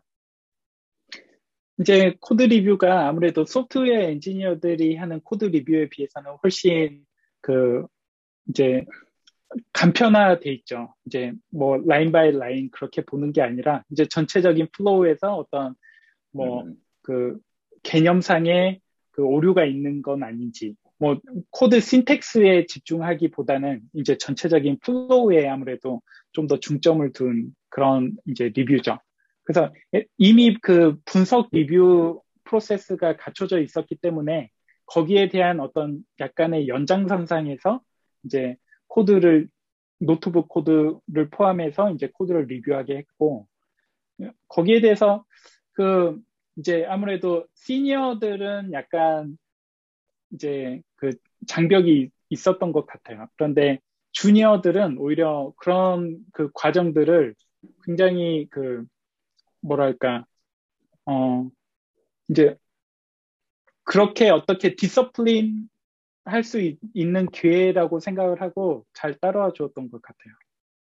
음, 네, 오히려 주니어 분들이 더 이제 주, 주, 긍정적으로 생각하시는, 네, 네, 알겠습니다. 그리, 그리고 이제 관련해서 사실 그 재사용을 이, 이유로 이제 그런, 어, 재사용이 안 된다, 이제 이런 거를 이제 처음에 그 문제 의식으로 말씀을 하셨는데, 코드 리뷰를 한다고 꼭 코드가 재사용되는 건 아니지 않습니까? 그러니까 뭔가 그 재사용할 수 있는 뭐 이제 물론 이제 그 팀에서 뭐 라이브러리도 개발하시고 그 하셨지만은 좀 그런 재사용 가능할 그러니까 데이터 그 science machine learning 그런 쪽의 코드나 이제 그런 게 재사용이 될 수 있는 그 방법이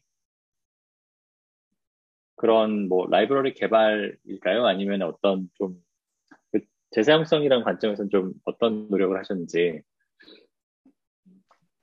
이제 보면은 그 일단 코드를 공유하기 시작하니까 이제 길 리파지토리를 통해서 commit을 하고 이제 코드 리뷰를 하면서 공유하기 시작하니까 뭐가 가장 두드러지게 처음에 그 나타나냐면 굉장히 그 중복되는 코드들이 사실 많은데 이게 그 뭐 미묘하게 약간씩 차이가 있지만 사실 그 뭐 template화 할 수 있는 API화 할 수 있는 그런 그 부분들이 많이 보이는 거죠.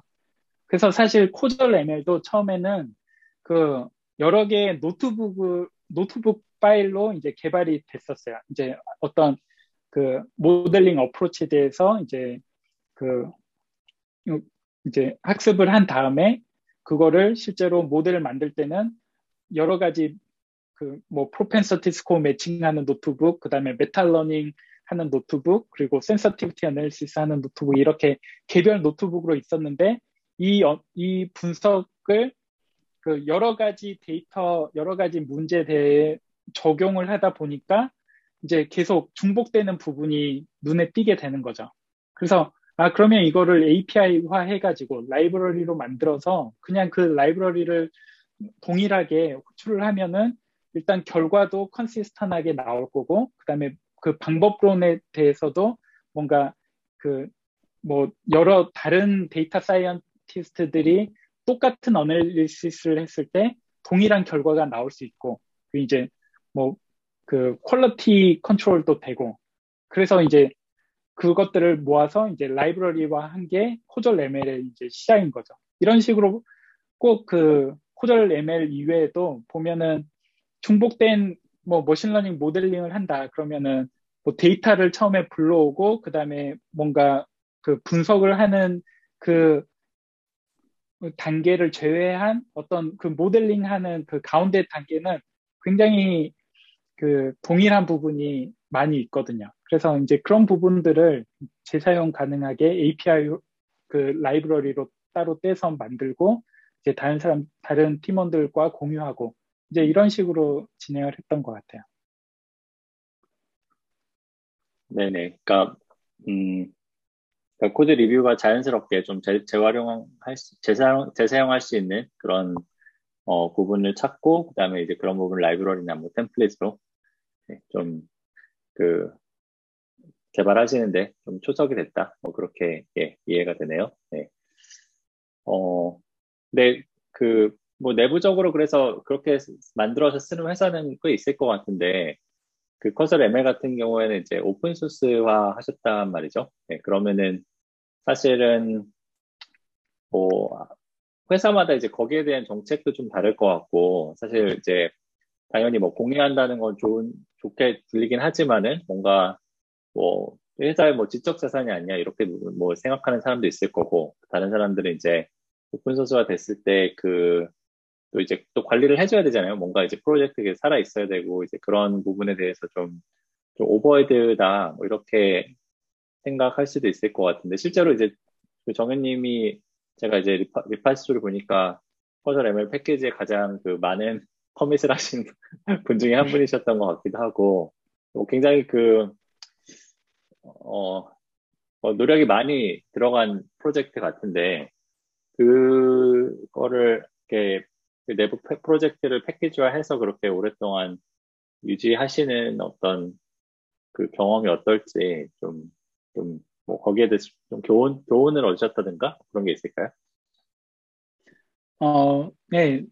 저도 이제 그 전에, causal ML 전에는 개인적으로 이제 open source 라이브러리를 만들어서 이제 공유한 그런 프로젝트는 있었는데 이렇게 그 팀 단위로 이제 처음에 회사 안에서 시작해서 팀 단위로 만, 그 참여해가지고 그 만든 프로젝트를 open source로 만든 거는 그 처음이었어요. 그 이제 근데 그렇게 하게 된 계기가 처음에 그 팀 내에서 만들어서 우버 안에서 사용을 하다 보니까 마케팅 그 data science 안에서만 사용을 한 게 아니라 또 이제 다른 옆에 있는 그 product data science 팀에서도 함께 사용을 하게 되고 그 이, 이렇게 보니까 이 그 패키지를 사용할 수 있는 이 패키지가 우버의 specific한 패키지가 아니라 범용으로 사용될 수 있는 이제 그런 패키지라는 게 이제 그 먼저 그 알 수 있었고 그리고 이제 그때 당시에 만약에 open source, 다른 open source 패키지로 그 causal ML과 같은 기능을 하는 패키지가 이미 잘 establish 된 패키지가 있었다면 저희들이 open source로 이제 release할 그 필요가 없었을 텐데 이제 2019년 8월에 이제 release를 했는데 그 release 하기 위해서 한 3개월간 내부적으로 논의를 했어요. 이거를 이제 release를 할 것인지 말 것인지 release를 했을 때 뭐 장단점이 뭐 어떤 게 있을 것인지 이제 저희 팀에서만 한 게 아니라 이제 다른 그 data science 팀들하고도 이제 논의를 하고 했는데 저희들이 내린 결론은 뭐냐면 이거를 코절 ML을 오픈 소스로 그 release 하는 게 win-win-win이다. 그래서 이제 회사 입장에서는 회사가 이 causal machine learning 분야 새로 태동하고 있고 굉장히 이제 그 부상하고 있는 이 causal machine learning 분야에서 어떤 그 그 또 리더로 자리 잡을 수 있는 이제 좋은 기회다. 그리고 또 이제 그 이렇게 open source로 그 어, release해서 우리가 이런 일을 하고 있다는 걸 알렸을 때 이제 또 여기에 관심이 있는 그 좋은 인력들을 채용을 하는데도 이제 도움이 된다라고 봤고 그 다음에 이제 그 각각의 개발자 입장에서는 말씀하신 것처럼 약간의 엑스트라 더 extra로 이제 더 노력이 들어가는 부분이 있지만 이 open source 프로젝트의 장점이 뭐냐면 내가 회사를 바꾸더라도 지속적으로 contribute를 할 수 있고 내가 회사를 바꾸더라도 어, 그 이제 acknowledge 할 수 있는 그런 그 레거시가 되는 거죠. 그 어, 지속 가능한 업적이 이제 남는 업적으로 어, 된다는 측면에서 굉장히 매력이 있는 그런 프로젝트이기 때문에 이제 개인들이 참여하는데도 그 동기부여가 이제 될 수 있었고 그 다음에 이제 마지막으로는 커뮤니티 자체 도 이제 어떤 개인이 그냥 취미 삼아서 만들어 놓은 패키지를 사용하는 것보다 이렇게 그 우버에 있는 data science 팀이 지속적으로 유지 보수를 하고 품질 관리를 하는 패키지가 있으면은 뭔가 신뢰를 하고 이제 그 뭐 production에 사용을 하거나 이제 좀 더 그 serious한 그런 application에 사용함에 있어서 좀 더 믿고 사용을 할 수 있죠. 그래서 어 그 여러 상황을 고려했을 때 잃는 것보다 이제 얻는 게 훨씬 더 많다고 그 결론이 내려져서 이제 open source로 release를 하게 됐어요. 네. 뭐 그러면은 지금 현재 내부 외부 뭐 contributor 비율이 어떻게 되는지 또 우버 밖에서도 좀 실제로 사용자층이 좀 생겼는지 좀 궁금하네요.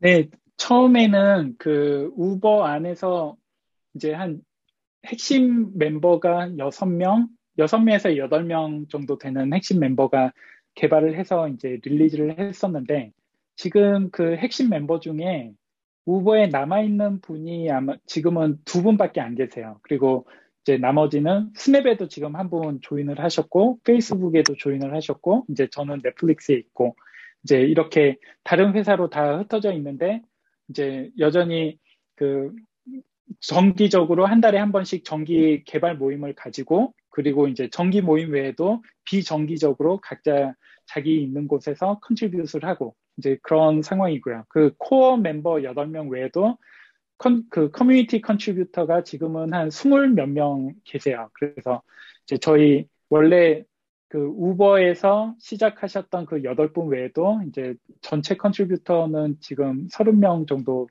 되는 걸로 알고 있고요.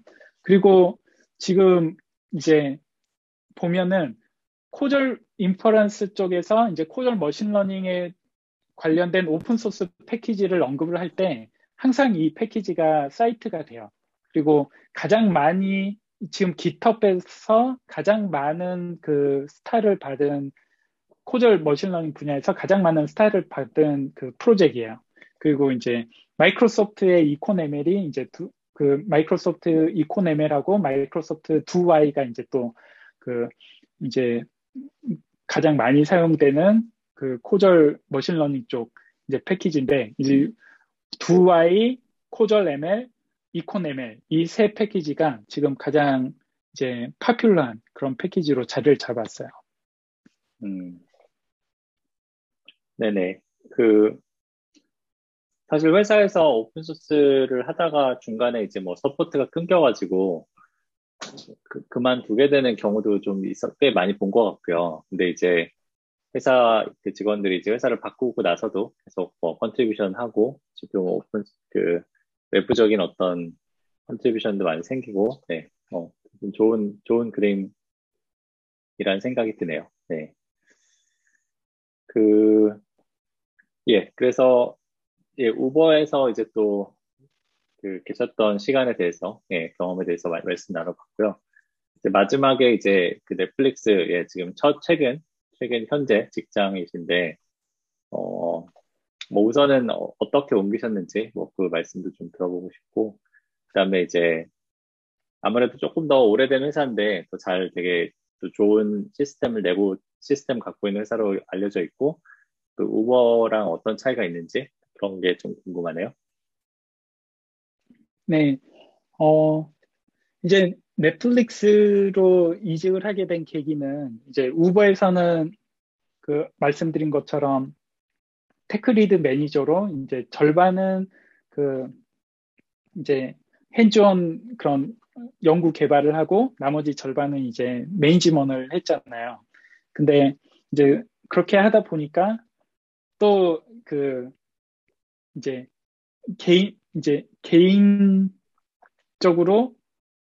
좀 더 배우고 싶고 아직은 좀 더 배우고 직접 그 핸즈온 개발을 하고 싶다 이런 욕심이 이제 생겼던 것 같아요.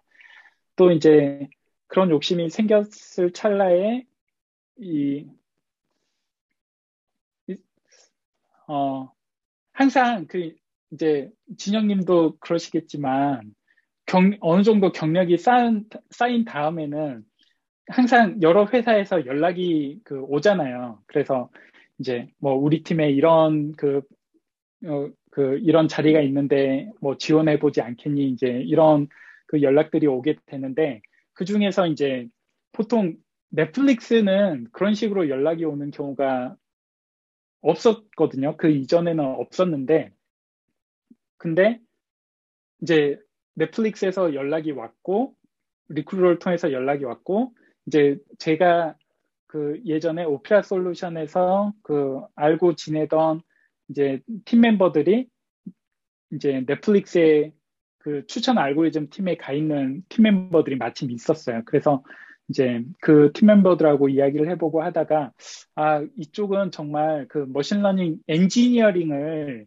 제대로 그 내가 배워볼 수 있는 그 회사겠구나라는 생각이 들어서 이제 그 이전 우버에서는 data science 쪽을 많이 했었고 그 이전에 이제 뭐 스타트업에서 machine learning engineering을 하고 제품 개발을 해봤지만 이때는 그때는 내가 배우면서 한 게 아니라 그 내 그 제가 가지고 있던 걸 가지고 이제 제가 아는 선에서 이제 했던 건데 이 machine learning engineering을 가장 잘하고 있는 회사 중 하나에 가장 잘하고 있는 팀에 들어가서 이제 배울 수 있는 배워보고 싶다. 그런 약간 그 욕심이 생겨가지고 이제 지원을 해서 그 이직을 하게 됐습니다. 네. 그래서 뭐 소기 목적 달성하셨나요? 네, 어, 그쵸. 여기 이제 와보니까 정말 여기는 그, 예, 엔진, machine learning engineering에 대해서 정말 원 없이 그 배워보고 있습니다. 음, 뭐, 사실, 좋은 기술 같은 게 많이 논문화되기도 하고, 그래서 어찌 보면은 그, 넷플릭스가 아니더라도 좀 공부할 수 있는 기회는 굉장히 많을 것 같은데, 좀 구체적으로 어떤 걸 배우셨는지 좀 공유해 주실 수 있을까요? 어,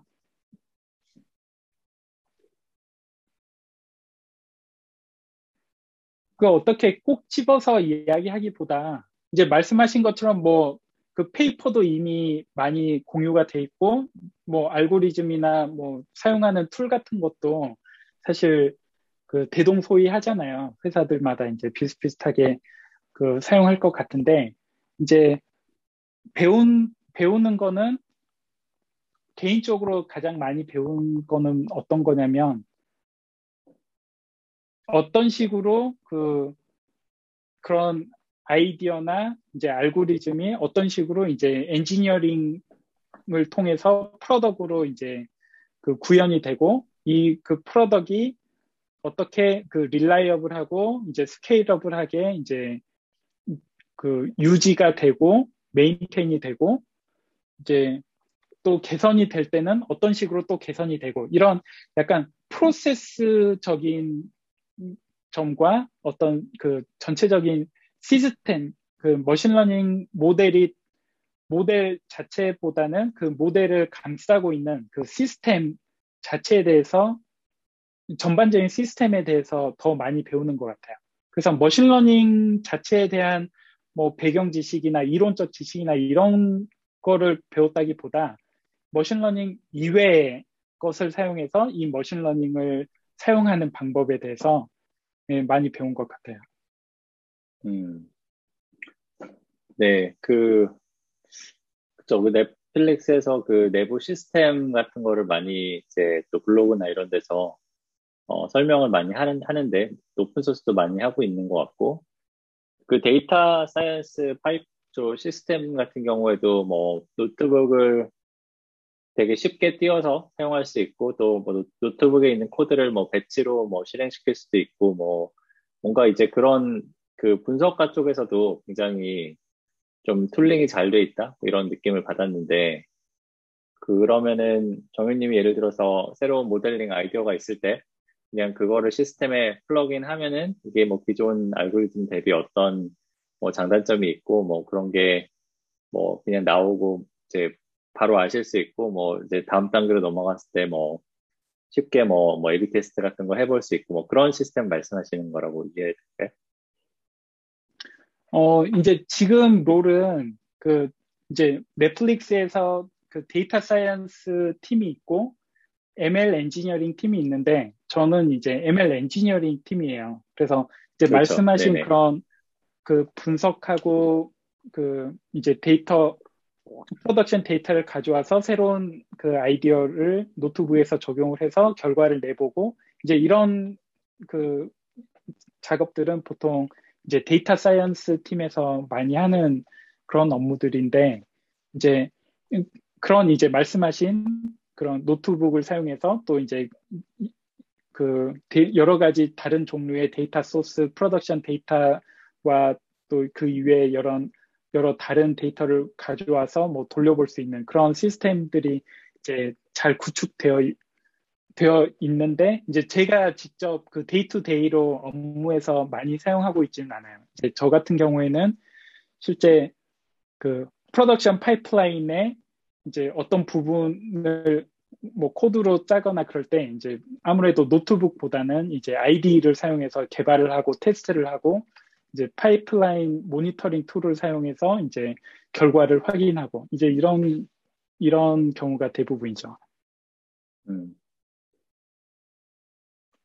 네, 어쨌든 뭐 그냥 모델 모델에 대한 어떤 development 또 이제 또 중요한 당연히 업무의 중요한 부분이겠지만 그거를 이제 잘 검증해서 실제 production 개선으로 연결시키는 게 굉장히 다양한 시스템이 필요하고 거기에서 많이 좀 쪽에서 많이 배우신 게 많다. 뭐 이렇게 좀 이해가 되네요. 네. 음, 그러면 문화적으로는 어떤 차이가 있을까요? 우버에서 계실 때랑 비교를 해서 그 어, 뭐 워낙 팀이 달라서 뭐 문화 문화 같은 게 사실 그냥 1, 대일로 비교가 되게 힘들 것 같다 이런 생각이 좀 들고요. 네, 이제 넷플릭스 문화에 대해서는 굉장히 그 퍼블릭하게 많이 알려져 있잖아요. 이제 넷플릭스 컬처 닥도 공개가 돼 있고 그리고 또 이제 최근에는 그 No Rules Rules라는 그 책도 이제 규칙 없음이라는 책도 이제 발간이 되고 해서 그 내부 컬처에 대해서 굉장히 많은 분들이 들으셨을 것 같은데 딱 그 컬처 닥에 있는 내용 그리고 그 책에 있는 내용하고 거의 그 같다고 생각하시면 돼요. 그래서 저도 처음에는 이제 입사하기 직전에 그 책을 읽고 입사를 했는데 어 뭐 어, 이야기는 이렇게 할 수 있지라고 생각을 하고 딱 입사를 했는데 실제로 이제 그런 게 구현이 되는 걸 보고 아, 참 신기한 회사다 그런 느낌을 많이 받았어요. 이제 대표적인 게 어떤 게 있냐면 freedom and responsibility라고 그 개개 그 구성원들한테 최대한의 자유를 주는데 대신에 그, 그 자유에 대한 책임은 스스로가 져야 된다. 그래서 그 책임은 또 굉장히 엄격하게 묻는 그런 이제 그 문화죠. 그래서 이제 예 중 하나가 보통 그 회사들은 뭐 크고 작은 회사들 제가 다 여러 종류 회사를 다녀봤지만 어떤 이제 지출 그 expense 시스템을 사용을 하잖아요. 그래서 내가 뭐 경비를 어느 정도 지출을 했으면은 그거를 결재를 받는 그 과정이 있는데 이 넷플릭스는 그게 없어요. 그래서 뭐 제가 처음에 입사를 해가지고 뭐 필요한 그 재택근무에 필요한 거 이런 여러 가지를 구매를 했는데 그거를 뭐 제 그 상사한테 결재 받지 않고 그냥 뭐 이제 내가 이런 이러한 걸 샀다라고 약간 그 통보하는 식으로 예, 그리고 뭐 어떤 어떤 아이템에 대해서 버짓이 따로 정해져 있지 않아요. 그래서 그냥 내가 그 합당한 이유만 있다면 그리고 이제 누가 왜 그 왜그 만큼 지출을 했어야 했냐라고 물어봤을 때 거기에 대해서 합당하게 답변만 할 수 있다면은 뭐 전혀 그런 게 문제가 되지 않는 예. 뭐 그거 외에도 굉장히 여러 면으로 자유도가 높은 회사이고 대신에 이제 그 자유를 약간 뭐 이제 그 exploit 했을 때 자유를 이제 거기에 따른 이제 책임은 100%또 져야 되는 그런 문화인 것 같아요. 음. 그게 혹시 뭐 그 지출 뭐 이런 거 말고 좀 좀 더 이제 그 엔지니어링 일에 좀 적용되는 부분 있을까요? 그럼 방금 말씀하신 그런 뭐 그런 어 일단 주니어 멤버들이 거의 없기 때문에 이제 넷플릭스는 한동안 인턴십도 뽑지 않았고 그다음에 신입 사원을 뽑지 않은 걸로 유명했죠. 근데 사실 올해 처음 지금 신입 사원을 뽑고 있어요. 그리고 인턴십도 PhD 인턴십 프로그램을 그 최근에 이제 그 시작해서 운영을 하고 있는데 그 전에는 불과 몇 년 전까지만 해도 이제 그런 게 전혀 없이 그 아주 경력이 검증된 그런 사람들만 뽑는 것으로 알려져 있었죠. 그리고 실제로 팀원들이 대부분 경력이 굉장히 많은 사람들이고 주니어라고 할 만한 아니면은 뭐 갓시니어라고 할 만한 사람들도 찾아보기가 힘든 예, 그런 그 조직이에요. 그러다 보니까 이제 보통 주니어들이 많은 조직 같은 경우에는 프로세스가 그 잘 명문화돼 있는 경우가 많잖아요. 이제 그게 실제로 필요하고 그래서 새로운 신입사원이 들어오면은 전혀 모른다고 가정을 하고 이 신입사원이 어느 정도 업무를 할 수 있게 그 차근차근 그 아주 친절하게 그렇게 onboarding하는 과정이 있는데 이 그 넷플릭스에 제가 처음에 입사해 보니까 그냥 다 알아야 하는, 다 알고 있다고 가정을 하고, 이제, 물론 넷플릭스 고유의 그런 어떤 툴이나 이제 그런 거에 대한 설명을 하지만, 이제, 떠먹여 주지 않는, 예, 그런 분위기예요. 그래서, 당연히 다 잘하는 사람을 뽑았고, 경력이 이 분야에 있어서 잘하는 사람을 뽑았기 때문에, 이제 입사하자마자 뭐 어느 정도 그, 뭐 남이 도와주지 않아도 할 수 있어야 하는 부분이 이제 있어야 되는 거고 대신에 이제 필요한 게 있어서 도움을 구하면은 이제 거기에 대해서는 또 그 아낌없이 지원을 해주고 하지만 자기가 알아서 이제 그런 도움도 자기가 알아서 구해야 하고 뭐 어, 자기 업무도 자기가 알아서 해내야 하는 약간 이런 분위기예요. 음. 네. 근데 특이하게 원격 지금 원격 근무신가요? 아니면 오피스가 있으신가요? 어, 오피스는 이제 저희 팀은 다그 어, 로스가토스 실 Bay Area에 있고 이제 근데 제 공식 음. 오피스는 LA 오피스로 이제 배정이 되어 있는데 이제 재택 근무를 하고 있죠.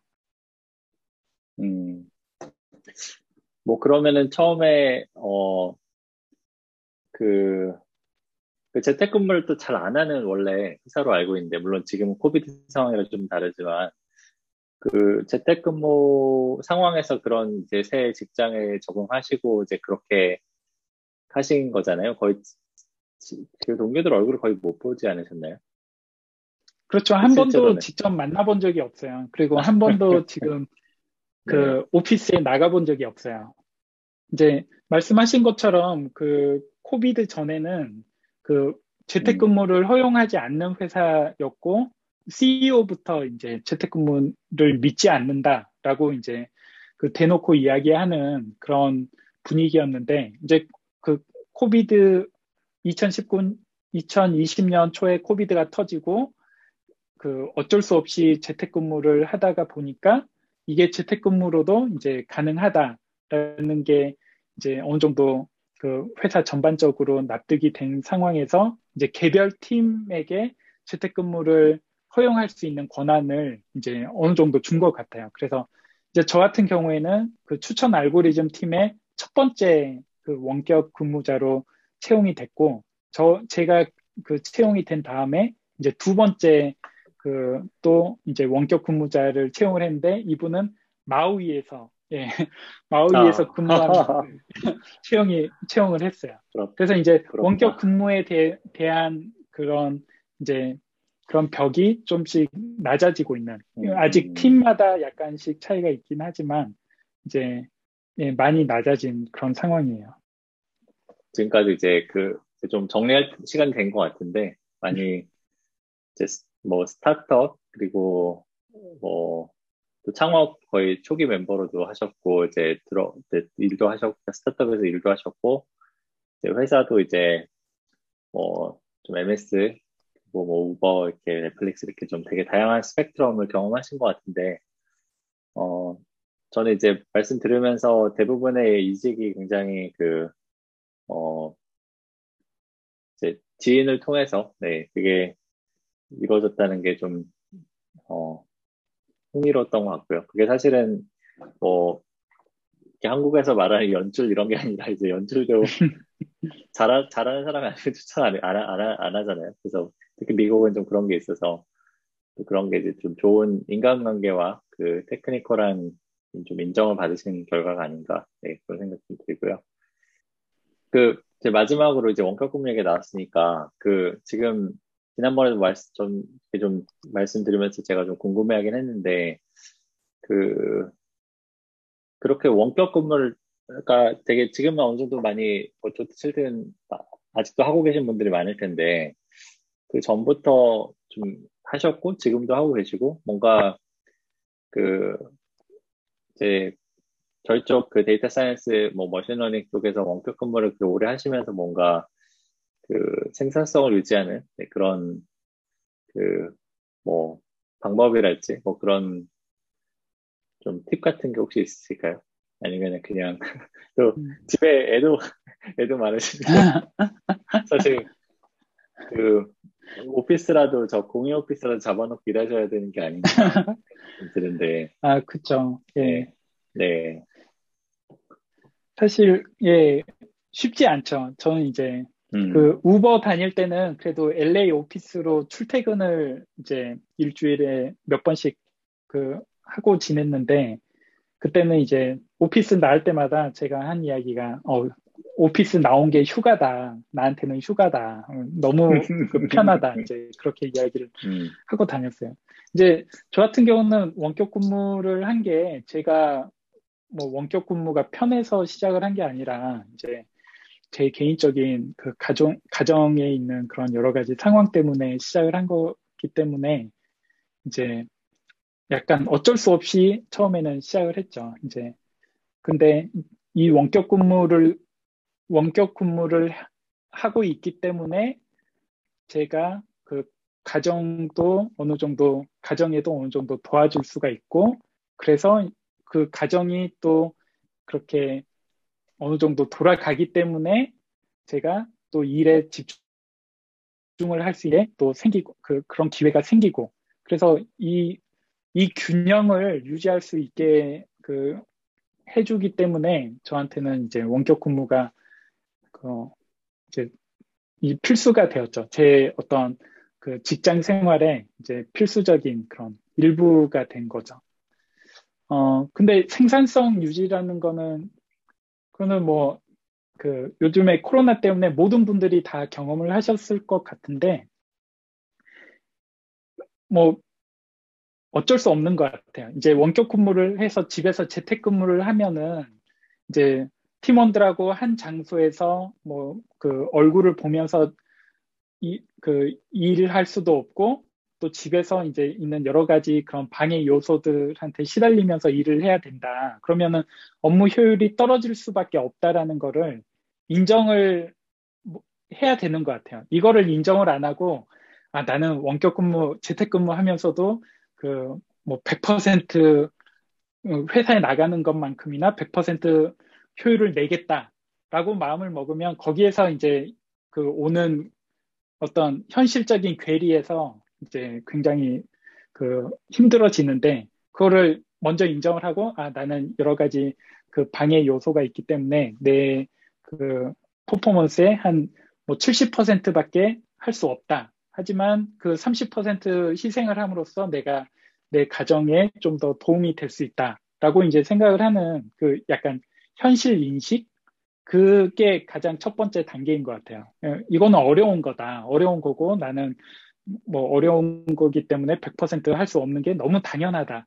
자신한테 좀 관대해질 수 있고 이제 그게 인정이 되고 나면 그 다음에 단계로 그 시도해 볼 수 있는 것들은 이제 그 어떤 그런 boundary 안에서 시도해 볼 수 있는 것들을 여러 가지 해보는 것 같아요. 그래서 저 같은 경우에는 이제 최근에 시도하는 거는 그 새벽에 일어나서 그 아침에 이제 새벽에 그 다른 집안 일로부터 방해받지 않는 어떤 집중할 수 있는 시간을 이제 두세 시간, 그러니까 아침 다, 새벽 5시에 일어나면은 7시 반에 애들 일어나서 학교 가는 거 준비하기 전까지 2시간 반 정도 시간이 나잖아요. 이거를 뭐 매일 할 수는 없지만 내가 뭔가 정말 quality time을 보내고 싶다. 내가 뭔가 집중하는 시간이 부족하다라고 느껴질 때는 이제 그때그때 일찍 일어나서 이제 하는 시간을 갖고 그 다음에 또 하나는 그 약간 방해받는 시간을 그 이제 미리 계획을 하는 것도 한 가지 방법인 것 같아요. 그러면 이제 예를 들면 저 같은 경우는 한 3시부터 애들이 쭉 오는데 그러면은 3시부터 4시까지는 아예 그 회사 메신저나 그런 회사 칼렌더에 제가 시간을 블락을 해놔요. 한 시간을. 그래서 이 시간은 제, 그 아이들 보는 시간이다. 그렇게 이제 칼렌더에 뭐 그 애들한테 방해 받을 시간을 칼렌더에 아예 뭐 그 한 시간씩 블락을 이제 해놓고 그 시간에는 그 100% 그냥 일을 안, 하, 안 해도 되는데 일을 조금이라도 하면은 그거는 이제 약간 보너스 같은 이제 그렇게 생각을 하면은 방해 받더라도 일을 좀 하면 아 이건 보너스니까 원래는 100% 일을 못 할 건데 내가 일을 좀 했네? 그러면 이제 그런 거에서 약간 그 더 이제 생산성 유지에 좀 도움이 되는 이제 그런 것 같아요. 이제 이게 복잡한 거는 아니고 그런데 이제 현실적으로는 굉장히 도움이 되는 그런 방법인 것 같습니다. 저도 사실 그 지금 그 한국 회사 네이버에서 그 원격 근무를 하고 있어서 네, 그 부분 많이 느끼고 있는데요. 그 저는 특히 시차, 시차까지 있어가지고 지금 이제 한국 시간 이제 저녁 그러니까 여기 시간으로 한 저녁 한 7시 정도에 회의가 시작돼서 한 1시간 중간에 점심시간 쉬고 한 12시 정도까지 있는 날 11시 12시까지 회의를 하는데 음, 뭐 대신에 이제 낮에 좀 시간이 있긴 한데 어쨌든 그걸 좀 적응을 하고 있는 것 같아요. 네. 그리고 저는 이제 원격 근무를 그래서 뭐 저도 이제 2, 3년 하다 보니까 그 저는 이제 예전보다 그 좀 셀프 모티베이션, 그러니까 자기가 스스로 동기부여가 되는 게 훨씬 중요하지 않나? 왜냐면은 집에 회사에 있으면 그냥 좋든 싫든 그냥 하게 되는 게 있잖아요. 근데 이제 그게 이제 없으니까 내가 정말 스스로 동기부여가 물론 이상적인 얘기긴 한데 회사에서 뭐, 뭐 이렇게 스스로 뭐 직원님을 할 수는 없는 거긴 하고요. 근데 이제 그래도 그렇게 할 수 있는 방법을 찾고 그다음에 그 이제 또 그렇게 할 수 있는 사람을 뭐 팀원으로 팀원으로 뽑고 뭐 그리고 이제 팀원들이 최대 최대한 그렇게 할 수 있게 하는 그런 방법을 찾아주는 게 좀 중요하지 않나. 이제 좀 그게 아니라면은 집에서 이 그 수많은 방해 요소가 있고 그런 상황에서 뭔가 하기가 어렵 지속하기가 어렵지 않나. 그 생산성을 뭐 그런 생각이 조금, 조금 들고 있긴 하고요. 네. 어쨌든 말씀하신 거는 이제 시간을 만든다든가 블락 이제 중, 중간에 개인 시간을 블락해 놓는다든가 그런 거는 굉장히 유용한 팁인 것 같습니다. 네, 뭐 이래서 그 이렇게 해서 이제 거의 이제 또 한 두 시간 정도 네, 말씀을 나누는 아, 어, 아이고.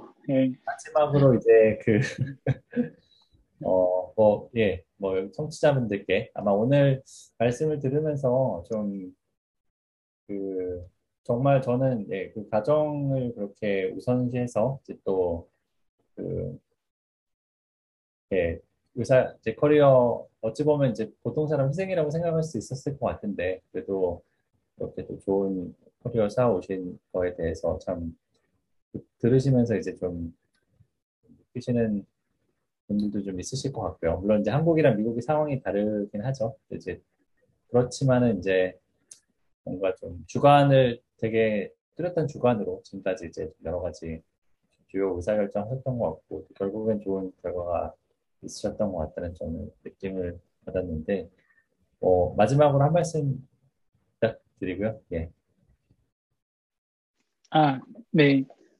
어, 이제 저는 그 개인적으로 굉장히 운이 많이 그 따라줬다고 생각을 해요. 그래서 이제 매번 제가 이직을 할 때, 이직을 할, 할 때마다, 아, 이 직장에서 정말 오래 있어 보고, 있어 보겠다, 잘해 보겠다라는 생각으로 입사를 했는데, 또 어쩌다 보니까 이제 이직을 하게 되고, 그러다가 이제 여기까지 오게 됐는데, 그, 자리, 아, 기회를 마련해 주셔서, 이제 제 개인적인 이런 그 경력 개발한 그런 내용, 그 커리어 개발한 내용도 나누고, 또 제가 그 좋아하는 그 data science 그 competition 관련된 그런 내용도 나올 수, 나눌 수 있어서 정말 감사하게 생각하고요. 그리고 이제 혹시 그 competi data science 쪽에서 아니면 machine learning 쪽에서 커리어 개발하고 싶으신 분이 계시다면 이제 그 처음부터 뭐 요즘에 그 이야기하는 뭐 네이버, 카카오 그 에크로님이 있던데 그런 꼭 그 대기업에서 시작하 지 않으시더라도 이제 저같이 조그만 그 스타트업에서 시작을 하시더라도 일단 좋아하시고 이제 꾸준히 하시는 게 더 중요한 것 같아요. 그래서 이제 어, 어떤 요즘에는 그런 machine learning이나 data science를 적용할 수 있는 그런 기회가 정말 다양한 기회들이 많이 있잖아요. 그 기회가 꼭 이제 자기가 그 생각하기에 이상적인 그런 자리에서 시작하는 게 아니더라고 하더라도 이제 좋아 machine learning을 좋아하고 data science를 좋아하셔서 꾸준히 하시면 그거를 즐기고 꾸준히 하시는 게 더 중요한 것 같아요. 이제 어떤 자리에 있든지. 그래서 나중에 이제 뭐 그런 기회가 되면은 그런 그 회사나 위치에 가실 수 있으면 그것도 이제 좋지만 그렇지 않더라고 하더라도 이 machine learning하고 data science 이 분야 자체가 굉장히 매력이 있고 그 해보면 또 즐거울 수 있는 그런 분야이기 때문에 예, 그 지망하시는 분들이 계시면은 예, 그 자리와 상관없이 즐기면서 그렇게 하실 수 있었으면 예, 좋을 것 같습니다. 네네, 말씀 감사합니다. 예.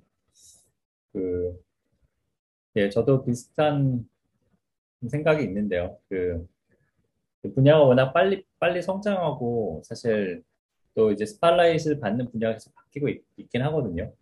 그래서 지금 꼭 되게 핫한 거를 하시기보다 조금 그 그냥 본인의 어떤 그 원하시는 거, follow follow your heart라고 하죠, 그렇죠? 그런 선택을 하셨을 때 나중에 이제 또 시대가 바뀌어서 또 그런 선택한 분야 각광받는 게 뭐 그렇게 아주 불가능한 얘기는 아닌 것 같아요. 네, 그리고 실제로 그렇게 되시는 분도 많이 봤고, 그렇죠? 네, 뚝심을 가지고 뭐 예를 들어 뭐 컴퓨터 비전, 예, 컴퓨터 비전이 사실 10년 전만 해도 거의 배고픈 분야였는데, 그렇죠? 지금은 굉장히 되게 각광받는 분야가 됐죠. 예, 그래서 그런 거 보면은 예, 정말 예, 그 길게 봐야 되고 어 계속 이렇게 바뀌기 때문에 그 뭔가 계신 분들도 항상 좀 그런 거에 너무 일, 일, 일비 하실 필요는 없지 않나 네, 이런 생각이 듭니다. 네, 아무튼 뭐 저는 개인적으로 예, 되게 이제 처음에 그 온라인에서 뵙고 이제 말씀 나눠보고 싶다 생각을 했었는데 또 제가 이제 한 3시간 정도 3시간 반 말씀을 나눠봤는데 뭐 많이 예, 그 좋은 말씀 듣고 배울 수 있었던 시간이었던 것 같고요. 예, 어쨌든 예, 오랜 시간 내주신 예, 정희님 다시 한번 감사드리고요. 예, 또 제가 또 다음에 좋은 뵐 기회가 있으면 여러분들과 함께 나누는 네, 그런 식으로 방송을 또 이어가도록 해보겠습니다. 예. 네, 여러분 감사드리고요. 예, 그럼 다음 시간에 뵙겠습니다. 네, 감사합니다. 네, 감사합니다.